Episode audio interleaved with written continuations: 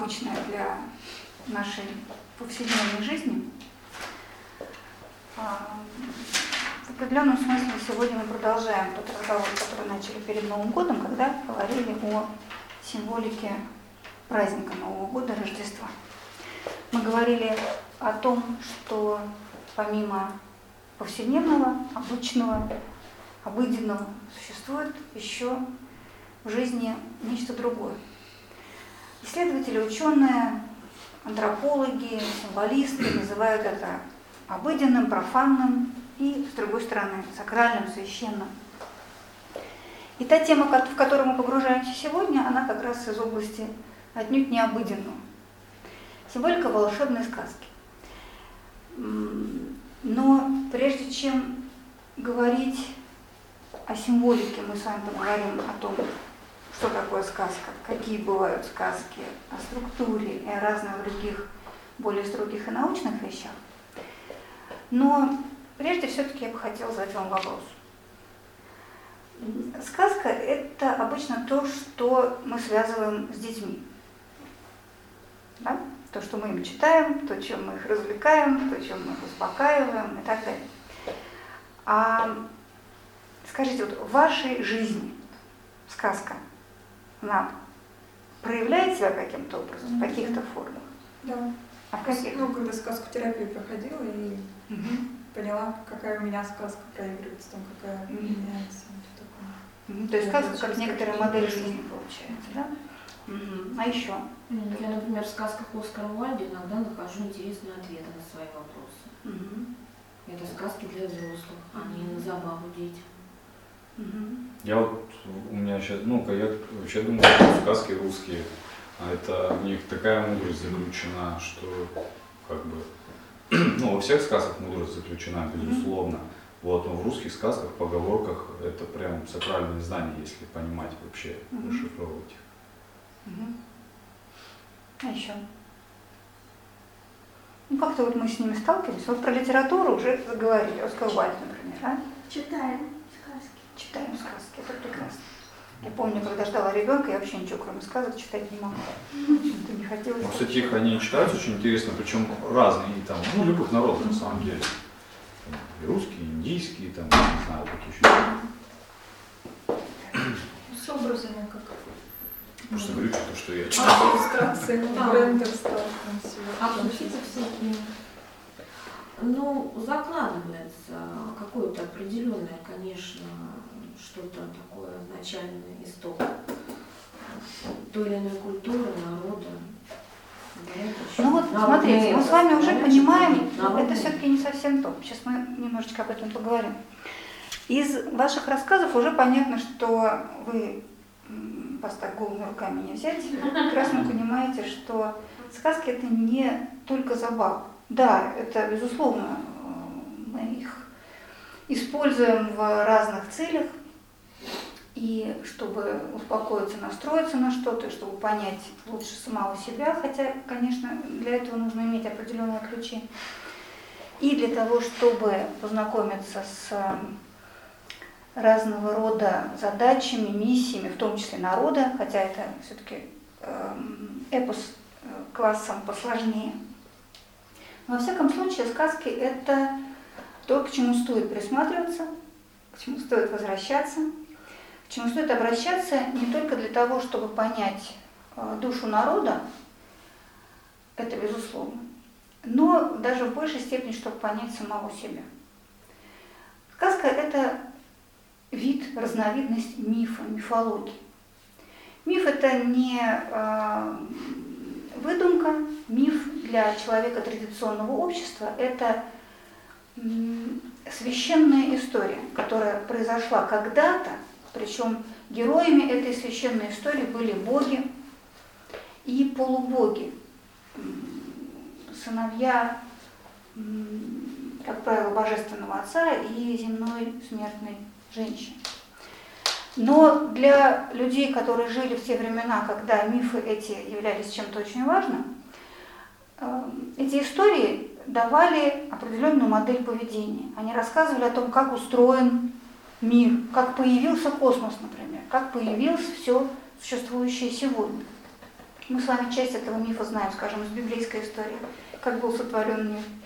Мы знаем, скажем, о том, э, как в египетской мифологии э, тоже Бог, э, один из египетских богов, творил землю, остров священный, на котором из глины вылеплялись первые люди.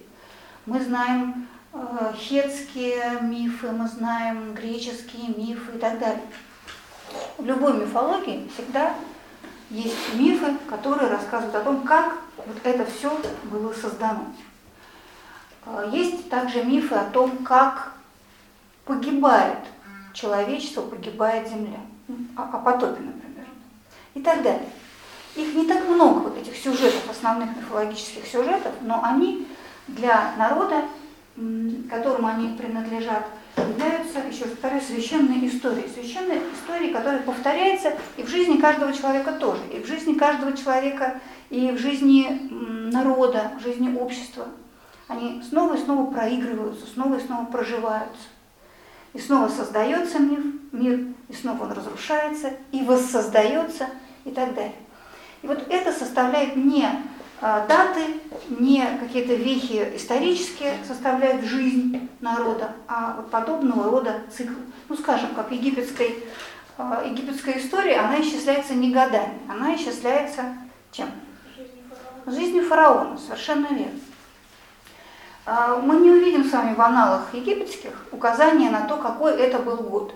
Мы увидим там, это было на 30-м году правления фараона, даже его так не называли, такого-то.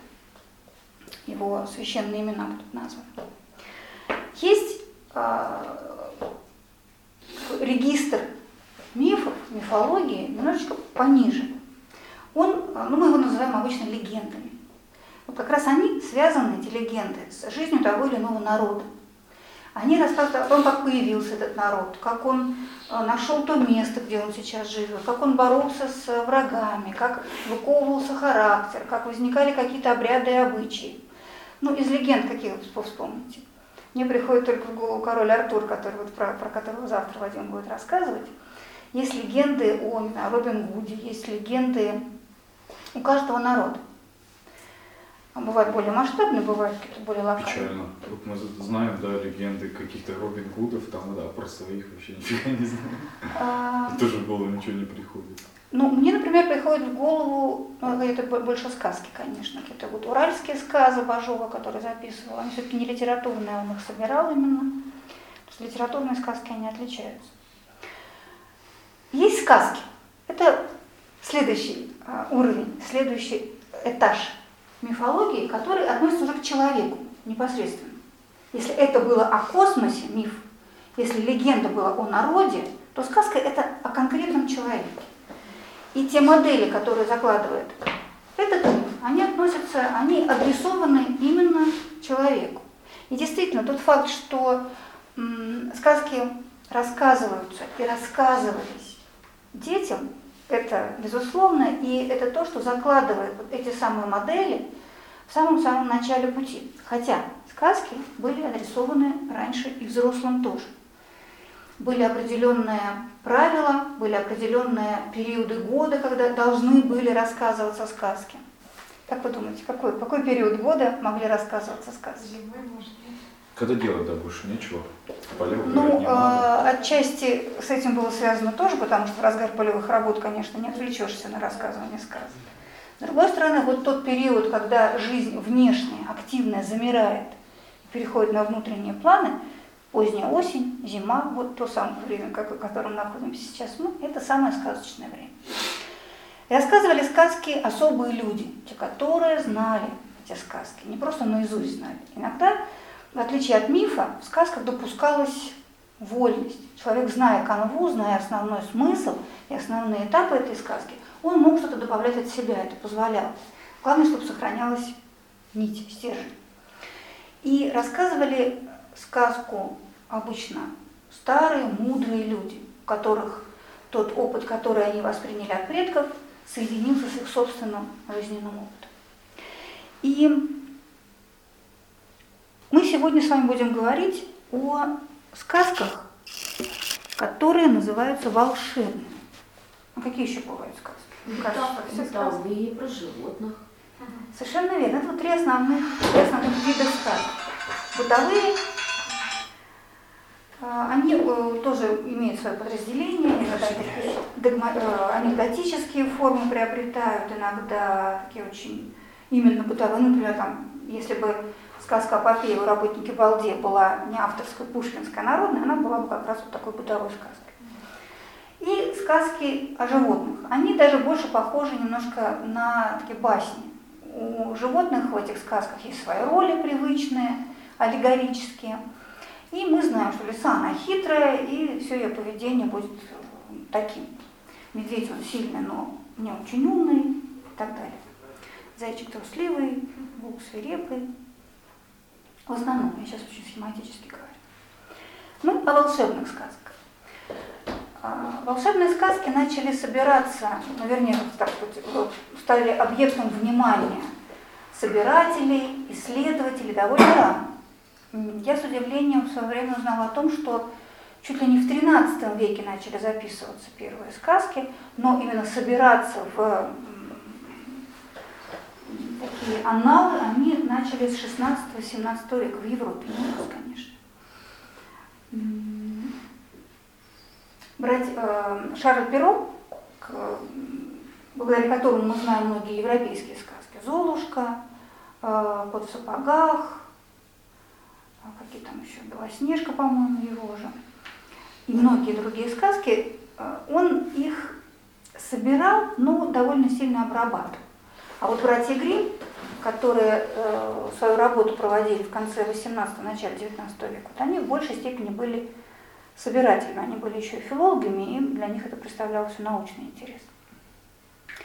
А русские сказки начали собираться в 19 веке. Вообще интерес к русскому к русской старине, к русскому фольклору, к, к особенностям эпоса, к былинам, к сказкам возник только в начале XIX века. Для этого все, до этого все считалось, ну так, как это сказать, не камильфо этим заниматься. И первый сборник, в который вошли разные песни и былины, появился в 1814 году. Это был сборник Кирши Данилова. А знаменитый сборник Афанасьева, который, который объединил многие русские сказки, для него, кстати, работали и Владимир Даль, и Аксаковы, и так далее. То есть это очень многие Извините, а вот былины, это вот если ну, по классификатору, получается как легенда, да, тоже? Э, ну, чем-то похоже, такой героический эпос. Ну, там ну, действуют да. не боги, там действуют именно герои, богатыри. Ну. Он, э, ну, он, наверное, на уровне легенда, если вот по этой классификации его сопоставлять, сравнивать. Это вообще отдельная интересная история, как-нибудь можно поговорить. В свое время занималась тоже этим подробно. А, о чем бишь мы? Да, Афанасий. В 1870 году вышел его сборник. А, многие сказки были там так э, отрихтованы, потому что ну, сейчас бы их тоже бы не опубликовали. Там крепкие выражения разные бывают. Ну, как бы народ ну, так, не, не, не стесняется, не, ну, какой-то жизнь. Вот, э, поэтому Афанасьев там кое-что обобщал, кое-что сокращал, но тем не менее даже сейчас, даже в таком виде, Э, с ними интересно знакомиться, тем более, что в последние годы выходили более-более полные издания этих афанасьевских сказок. А, что же это за явление такое сказка? Слово сказка появилось тоже довольно поздно. В том значении, в котором мы его знаем, это 18-19 век. А до этого сказка означала перечень, список. Э, Еще в литературе, в художественной нашей классической, встречается такое выражение «ревизские сказки» ну, скажем, у Гоголя в «Мертвых душ». Это перепись как бы населения, если так можно выразиться. А до этого они назывались баснями, от слова «баять», говорить, рассказывать. А, сказка – это то, что, ну или басня – это то, что должно было рассказываться, должно было передаваться, не лежать где-то в кубышечке, а переходить от человека к человеку, от поколения к поколению. И в первую очередь, конечно, детям. Мы уже с вами сказали, что сказка – это рассказывание сказок – это, по сути говоря, процесс обучения, процесс передачи мудрости. Э, и давно уже было подмечено теми самыми исследователями, о которых мы упомянули, многими другими, что в сказках, вне зависимости от того, к какому народу они относятся, встречается много похожих элементов. Какое-нибудь чудесное событие, которое зовет героев в путь. Или какой-то чудесный помощник, который встречается с героем на пути. Ну и так далее. И один э, путливый и аккуратный дотошный исследователь, которого э, зовут Владимир Яковлевич Проб, он свел все эти сказки, проанализировал, взял все эти похожие типовые повороты сюжета, он выделил их 31. Ну, это такой максимальный, что ли, объем, потому что я боюсь, что ни в одной сказке вот в полной мере все они не встречаются. Потому что, ну вот я говорила, что кое-что человек мог добавлять, рассказывающий, сокращать, в зависимости от того, э, кому он это говорил, и что-то, может, он подзабыл, что-то придумал. И поэтому они либо какие-то моменты схлопываются, какие-то просто сокращаются, но, во всяком случае, очень многие из этих 30, этого 31 элемента мы с вами знаем прекрасно. Все перечислять не буду. Если вам интересно, есть книжка очень небольшая, называется «Морфология сказки». Проб с двумя «п» на конце. Автор Владимир Яковлевич. Он там это все очень подробненько излагает. Но мы для себя отметим одну очень важную вещь. А, вне зависимости от того, где рождалась сказка, на каком материале, в каком народе, у какого народа, они все построены сюжетно одним и тем же образом. То есть это не просто придумки какого-то человека, который жил в одном или в другом краю Земли в то или иное время, а они почему-то родственны друг другу. Они почему-то выстроены одинаково. Почему? Это кто-то путешествовал и э, передавал от народа к народу? Ну, вряд ли. При тех средствах коммуникации это, мягко выражаясь, затруднительно было. Давайте мы заглянем поглубже. Тот же э, Проб и многие другие исследователи начали, когда изучали, отмечать, что многие элементы сказок, многие сюжетные повороты, многие э, образы герои этих сказок, они подозрительно напоминают о, об обрядах, которые существовали э, на определенном этапе развития общества там, ну, у всех народов. А, прежде всего имеются в виду так называемые возрастные или родовые инициации, посвящения. А у традиционного общества до сих пор, даже у народов, которые живут э, в малодоступных уголках Земли, у которых сохраняется еще подобного рода строй, которые живут согласно традиции, повторяющиеся из поколения в поколение, которая хранит свои мифы, которые проживают их снова и снова. Так вот, э, например, когда человек достигает определенного возраста, э, мы это называем возраст половой зрелости, около 12 лет, то он переходит из состояния ребенка в состояние взрослого. А как вы думаете, это вот э, явно, что не автоматически происходит, если такой переход. А чем может отличаться состояние ребенка от состояния взрослого? Ну, взрослый это уже ответственность очень появляется. Важно, очень важно. А что нужно для того, чтобы мочь взять на себя ответственность? Воля, желание. Нет, не желание. Еще. Воля это точно. Осознанность. Ну да, осознанность. Осознанность, да. А что еще? Ну, причем воля такая сознательная воля, так я бы соединила все ответы. Ну, я вот, может быть, очень хочу, я определенные знания, ну, опыт, ну вот на что-то нет, но какой-то все-таки опыт именно благодаря вот этим посвящениям он приобретался. Но мне кажется, все посвящения это как разрешение, э, ну как-то как-то так воспринимается. Разрешение, в смысле, кто-то кому-то разрешает? Разрешение стать взрослым, например. То есть кто-то кому-то может дать разрешение Ну, стать тип- взрослым. тип- типа, да, какой-то символизм Основания должны какие-то, должны быть какие-то для этого. Ну, основание возраста. Ну вот смотрите, нет, ну возраст это такое понятие относительное. Согласитесь, что в 12 лет, ну на, на наше общество, смотрите, од- одни есть ребята, которые могут Не, взять на себя конкретно ответственность. про возраст, просто мы говорили о нем. На самом деле это разное. Нет, ну давайте посмотрим конкретно. Мы же у нас же есть знакомые. Мы сами были в таком возрасте, мы знаем людей такого возраста. Некоторые, в общем, ну, ты так смотришь на него так с прищуром, понимаешь, ну да, вот он такой самостоятельный, он может э, брать на себя ответственность, за себя отвечать, может преодолевать себя, может э, общаться с другими людьми, да? А на другого смотришь, господи, малыш малышом, куда ему, елки-палки, за себя-то не может отвечать, а уж куда там за что? Вот некоторые люди в 60 лет, вот Само смотришь собой. думаешь, боже, что Само собой. а? Ну, Поэтому возраст – понятие относительное. Есть э, физиологические процессы, происходящие в нас, а есть ну, психологические, так скажем. Поэтому э, очевидно, что для того, чтобы назваться, называться взрослым или дать кому-то право называться взрослым, потому что это происходило не просто вот, ага, мне 12, я взрослый. Вот как раз очень много из того, из очень довольно страшных вещей, о которых рассказывает сказка, мы знаем, кстати говоря, сказки в очень смягченном виде. Вот если вы Афанасьевский почитаете, там такой же скач. Но это не от, не от- не от жестокости.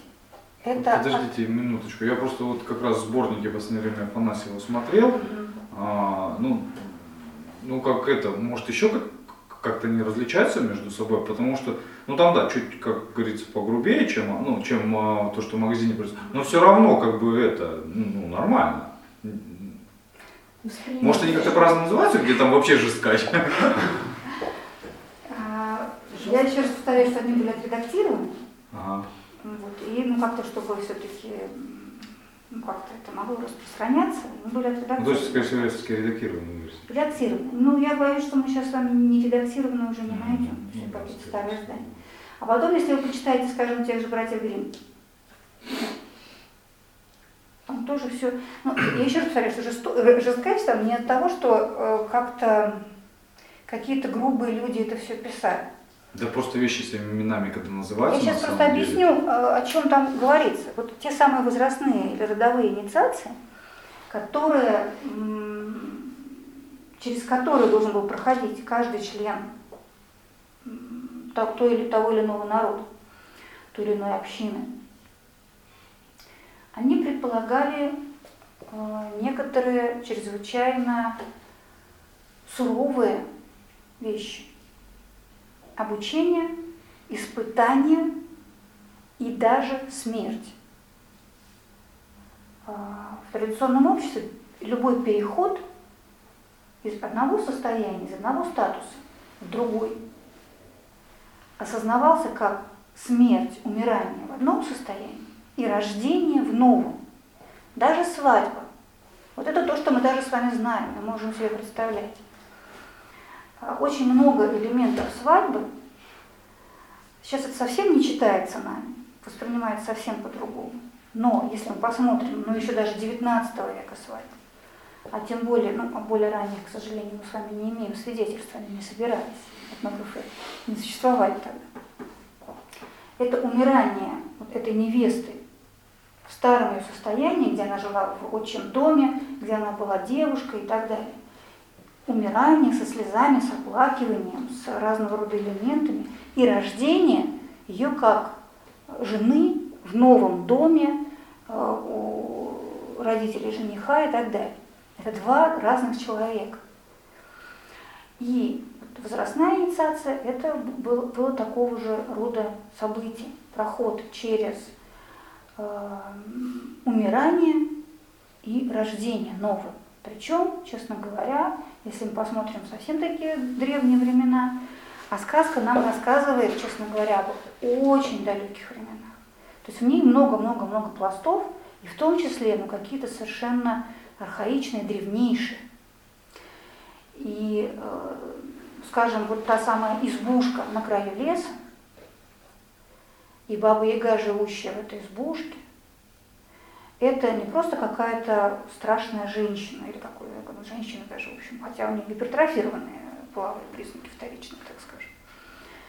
А, в сказках об этом не написано. Написано, написано. Я могу вам цитату даже привести. Давай. Приведите. Суть не раз читал про бабу Ягу, что-то там не звучало. Ну, здесь все прилично. А, ну, у пропа... Там, неприлично. Ну, не неприлично, там все прилично, просто, ну, как сказать, в, для детей все это причесывается, ну, по понятным причинам. Ну да, это я не здесь читала, там. Ну, сейчас не буду отвлекаться, потом прочитаю, если будет желание. Но это даже не так важно. Один, а, один из, одна из интерпретаций образа Бабы-Яги – это а, след матриархата, когда родом правила женщина. В главе рода стояла женщина. А, потому что явно, что она там какое-то значительное место, значительную роль играет в сказке, это Баба Яга. Она является, она стоит на границе этого мира, человеческого мира и того мира, иного, мира мертвых, мира какого-то запредельного. Она на границе. И только через ее избушку лежит проход вот в это царство. Та самая избушка – это а, напоминание нам о тех а, домах, братских домах, которые э, ставились в лесу, куда уводили маленького, ну вот мальчик, который должен был проходить инициацию. Он там жил а, в, вспоминайте, «Семь гномов» или «Семь богатырей» пушкинских. Это как раз такие сообщества мужчин, которые должны были принимать Э, к себе нового своего члена. Если он пройдет эту инициацию, то он становится членом этого братства. И э, инициации эти проходили, сейчас бабы я вернусь, проходили очень в разных формах. В любом случае, всегда предполагалось, еще раз повторяю, э, предполагались испытания, испытания на э, стойкость, испытания на терпение, испытания на сообразительность, на смелость, на отвагу и так далее. Э, и тот самый проход через смерть.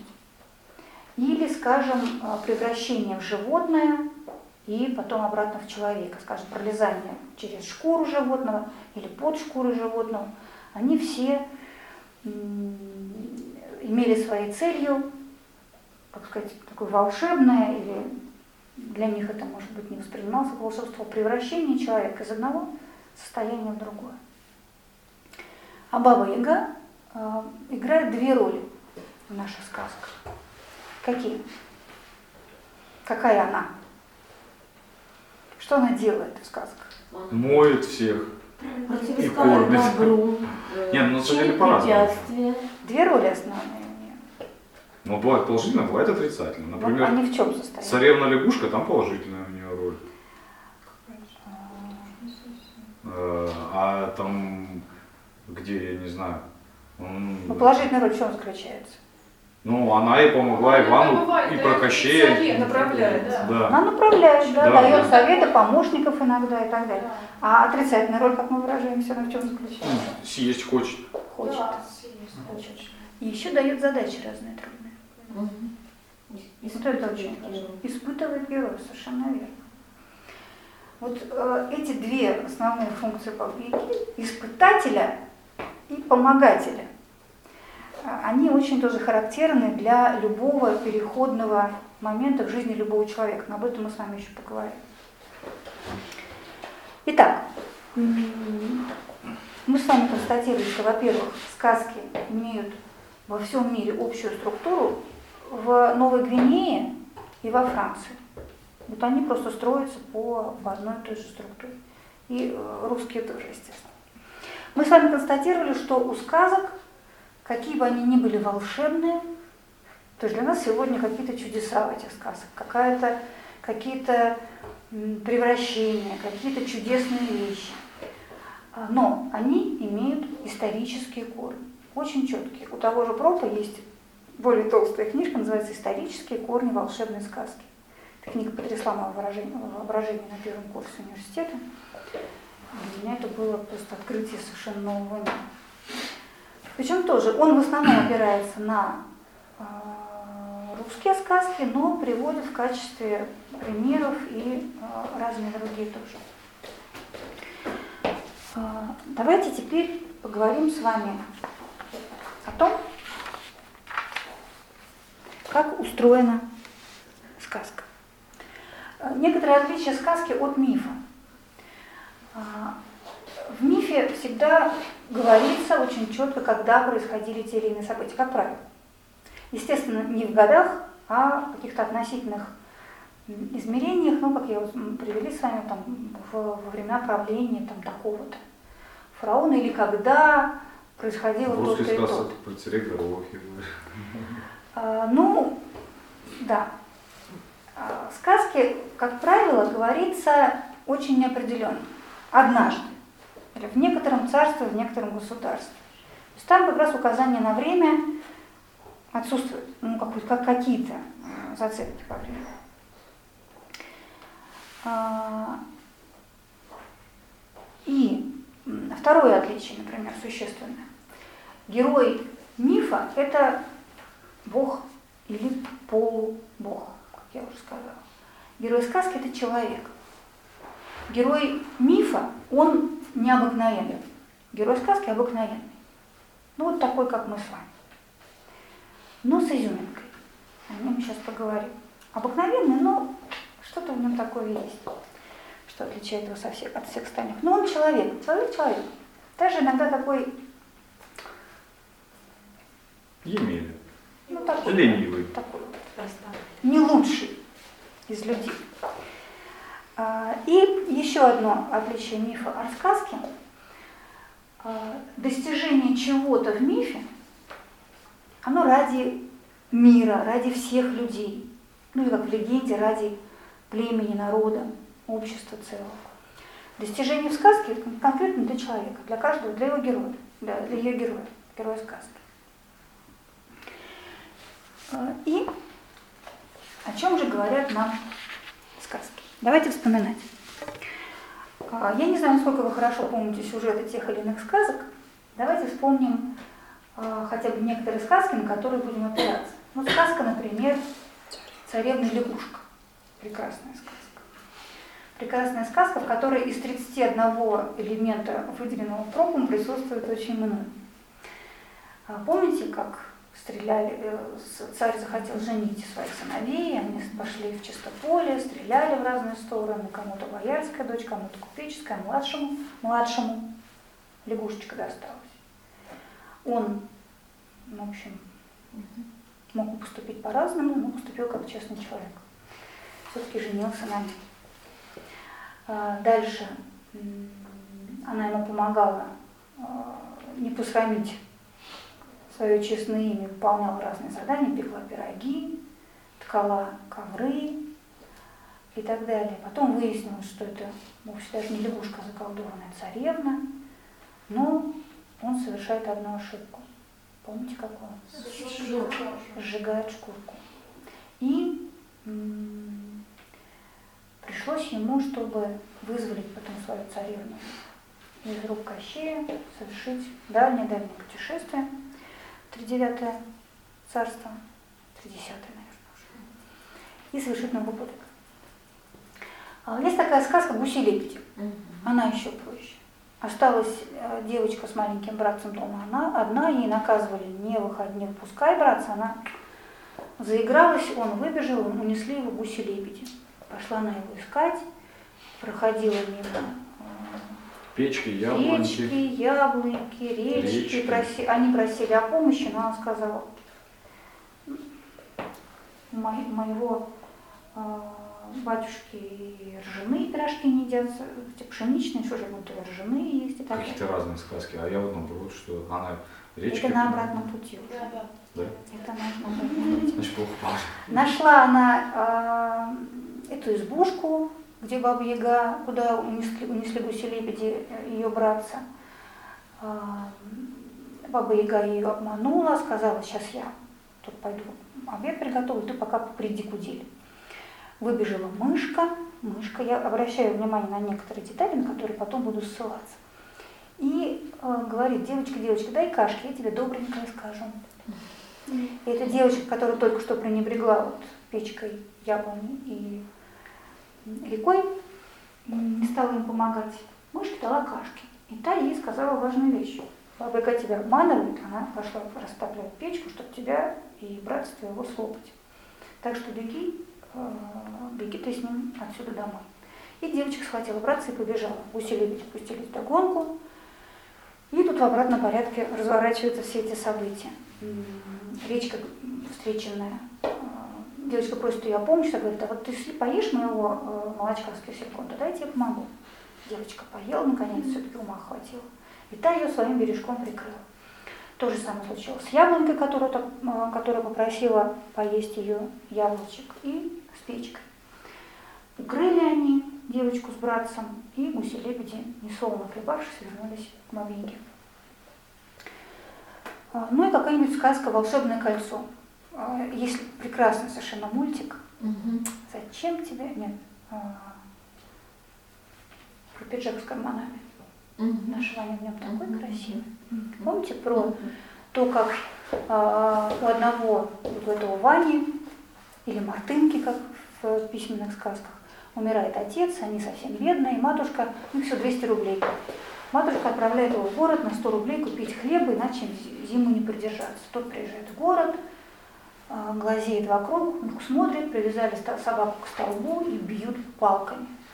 Говорит, за что ж вы ее? А вот она мне целую тушу э, какую-нибудь там испортила, покусала. Тут продай ее мне. Вот 100 рублей давай. И тот, не задумавшись, что 100 рублей, в общем-то, не совсем цена за собачку, он эти 100 рублей отдает. Приходит домой к матери, говорит, купил, вот, говорит, купил собаку. А еще что? А больше денег не хватило. Ну, мама ему сказала все, что она о нем думает.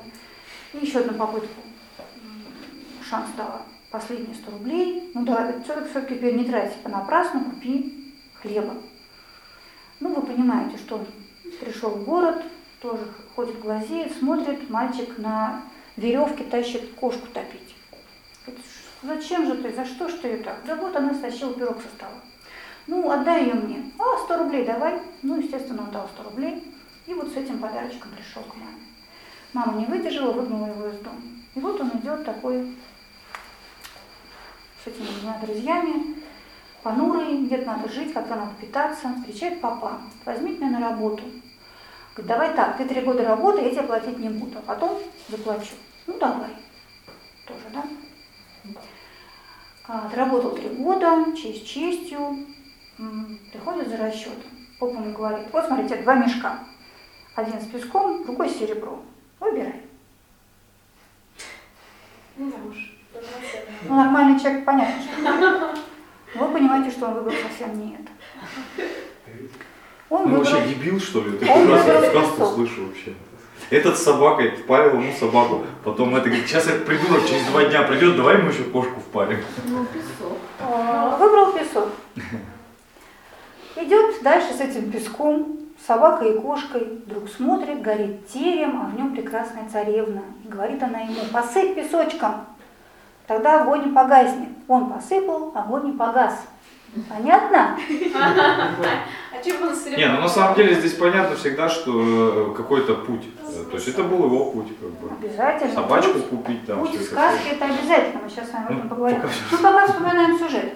Я не могу не в восторге. А. Герой нашел. Я и говорю, обычный, да еще даже, даже еще хуже, чем обычный, да? Ну да. Выглядит иногда глуповато. Согласна. А что было дальше? А дальше ему эта царевна, а она оборачивается змеей, говорит, что она дочь змеиного царя, отправляет его к своему батюшке, в общем, за на наградой, за колечком волшебным. Если перекинуть его все-таки на руку, то появляется 12 молодцев, которые готовы исполнить любое желание. И вот он возвращается со всем этим добром домой. А, и живет-живет, потом матери говорит, ну, к матери возвращается. Потом говорит, а посадки, посадки ты мне, матушка, царскую дочку. Ну, ты что? Посватай. Та пошла к царю, нечего делать. Вот у вас товар, у нас купец. Тебе тоже есть. Ну, все равно, говорит, вот вы как-то прореагируете на наше предложение. Те прореагировали. А, если, говорит, построит э, ваш сын хрустальный мост, объясняет, как он должен выглядеть, этот мост, а, за одну ночь, тогда выдадим. А нет, голову срубим, и тебе и сыну. Та возвращается в ужасе, в слезах, просто в шоке. Говорит, не бойся, все сделаем. Все. Вызывает молодцов, они строят, естественно, мост. Царю делать нечего, он выдает свою дочку. Та не мечтала совсем о таком браке с простым мужиком. Ну и живет, конечно, с ним как-то. Но, в общем-то, хочет избавиться. Тут она понимает, что какое-то у него есть волшебное средство, и всякими методами, вы понимаете, пытается у него выведать. Ей это удается, конечно же. Она крадет это кольцо, перекидывает с руки на руку и появившимся 12 молодцам приказывает перенести ее вместе с мостом чудесным, э, тоже какое-то, в общем-то, девятое царство, машинное государство. И все, потом просыпается наш герой, ни невесты, ни, ни жены, ни дома, вот хибарка, с мамой они там так и живут, как раньше жили. И тут, а, Тут его царь бросает в тюрьму, потому что он говорит, он извел-то дочку-то царскую. И тут вступает в дело собака. собака с кошкой. Они, во-первых, побираются к нему в темницу, еду ему носят, потому что его без еды посадили. Ну и потом, видя бедственное положение своего спасителя, они решают ему помочь. А, не буду сейчас долго рассказывать, в они выведывают, куда же делась а, жена его, ну, не кольцо, собственно, не жена нужна. Плывут через море в это тридесятое царство, мышиное государство, там шантажом добывают это кольцо, плывут обратно, очень много испытаний их там ждет. Собака с кошкой непростые. Они их шантажировать умеют, они выведывать умеют. Конечно. Это же сказка. Причем они переплывают. Они что, разговаривали надо? Конечно. А, причем там кошка, кошка на собаке переплывает, это может Нет, ну за 100 рублей я только кошку купил. Ну вот, в общем, короче говоря, они э, спасают э, своего хозяина, возвращают ему кольцо, он устанавливает статус-кво, ну и наказывает, конечно же, жену. Ну, там привязывают ее к хвостам лошадей, в общем, жестоко обходится. Вот такие сказки. А сам он становится Царевичем там не становится, но как-то хорошо живет. Ну вот, давайте мы с вами посмотрим. Даже на этих э, примерах, хотя можно было бы множество других сказок привести, поговорим о том, какие существуют сказки этапы. Во-первых, а во-вторых, поговорим о том, какое отношение они имеют к нам с вами. Если мы говорим, что сказка адресована не только детям, она полезна была бы нам с вами, Давайте посмотрим, чем же. А, первый этап герой ну вот, показывается в той жизни, которая окружала его с рождения. Он э, появляется на свет, растет в отчим доме, как мы сказали, он довольно обычный человек, но в нем есть какая-то изюминка или странность, или особенность. Вот э, Мартынка или Ваня из «Волшебного кольца», он вот такой какой-то, так сказать, наивный до глупости, как нам кажется. Ну, до глупости или не до глупости, но вот он не, не смог пройти мимо, когда мучили животные, собирались их убивать. Он не стремится выгадать что-то такое с этими мешками с серебром, потому что он не просто взял автоматически, он подумал, что-то такое в этом есть, какая-то засада какая-то в этом есть. И вот выбрал такой нестандартный вариант, не серебро. Иван Царевич в сказке про царевну лягушку, он третий сын. Как правило, он сын, если их много, он младший всегда. И либо тоже такой странноватый, либо ну, какой-то самый-самый вот недотепистый бывает. А, если, например, у нас героиня девушка, вспомните Золушку, или вспомните, как звали героиню сказки Морозко? Настенька. Настенька. Настенька тоже такая очень хорошая, но забитая, как правило, мачехой. Там тоже всякие исторические есть соответствия. У нас просто тема сегодня символизм сказки, поэтому я в исторические корни глубоко не погружаюсь, но очень интересно, есть параллели исторические. А, кстати, вот это вот от, отвезение в лес, это все тоже наследие все тех же обрядов инициации, которые предполагали, что детей, подростков их отвозят в лес и одних там оставляют. И они должны были сами искать эту избушку, в которой происходила инициация. Ну и так далее. Дальше. Какой у нас следующий этап? По какой-то причине герой должен свой э, отчий дом покинуть. Начинается его путешествие. Происходит это по двум причинам. Либо э, какое-то какое-то нарушение запрета происходит, то есть, вспомните гусей и лебедей, там сказали, не выпускай, она выпустила, все, и дальше закручивается сюжет. Либо э, какая-то трудная задача. Э, в сказке про Иван Царевича Серый Волк, там надо было добыть жар-птицу. И задача, герой пускается в путь. Как бы то ни было, начинается его путешествие. Сказка – это всегда путешествие, это всегда какая-то э, коллизия такая. Э, путь, на котором герою ждет множество испытаний. Дальше. Как правило, перед героем встает выбор пути, но очень часто. Ну, в былинах даже это встречается. Помните камень, на котором написано. Есть тоже разные варианты. Какой вариант выбирает герой? Самый трудный. Ну, там, где убиту быть, как правило. Но, тем не менее, это тот путь, который, э, тот вариант, который должен привести его к цели, и он не боится пойти на самый страшный, на самый трудный выбор. Невероятно. Дальше. Он продолжает, выбирает свой путь, начинает идти по нему и, как правило, э, встречается с какими-то существами, одушевленными или типа печки, или с животными какими-то, которые становятся его помощниками или дают ему что-то. Ну, вот как девочки, например, помогли. Да? Не сразу, кстати, но помогли. Э, это автоматически происходит. Встречается кто-то и говорит, а давайте я дам какое-нибудь волшебное средство. Нет, для этого герою нужно кое-что сделать. За 100 рублей кошку купить, или пирожок съесть, или не убить медведя, встреченного ему, потому что он попросил человечьим голосом, не убивай меня, я тебе еще пригожусь. Помните? Mm-hmm. Бывают разные варианты. Но как бы то ни было, как бы то ни было, э, герой вот, получает какую-то какую помощь. Либо это бывает какой-то даритель, какой-нибудь маленький сухонький старичок, который дает какой-нибудь клубочек волшебный. А, дальше.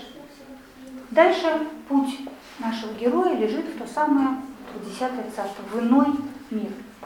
В мир, можно сказать, мертвых, в мир не здешний, потусторонний.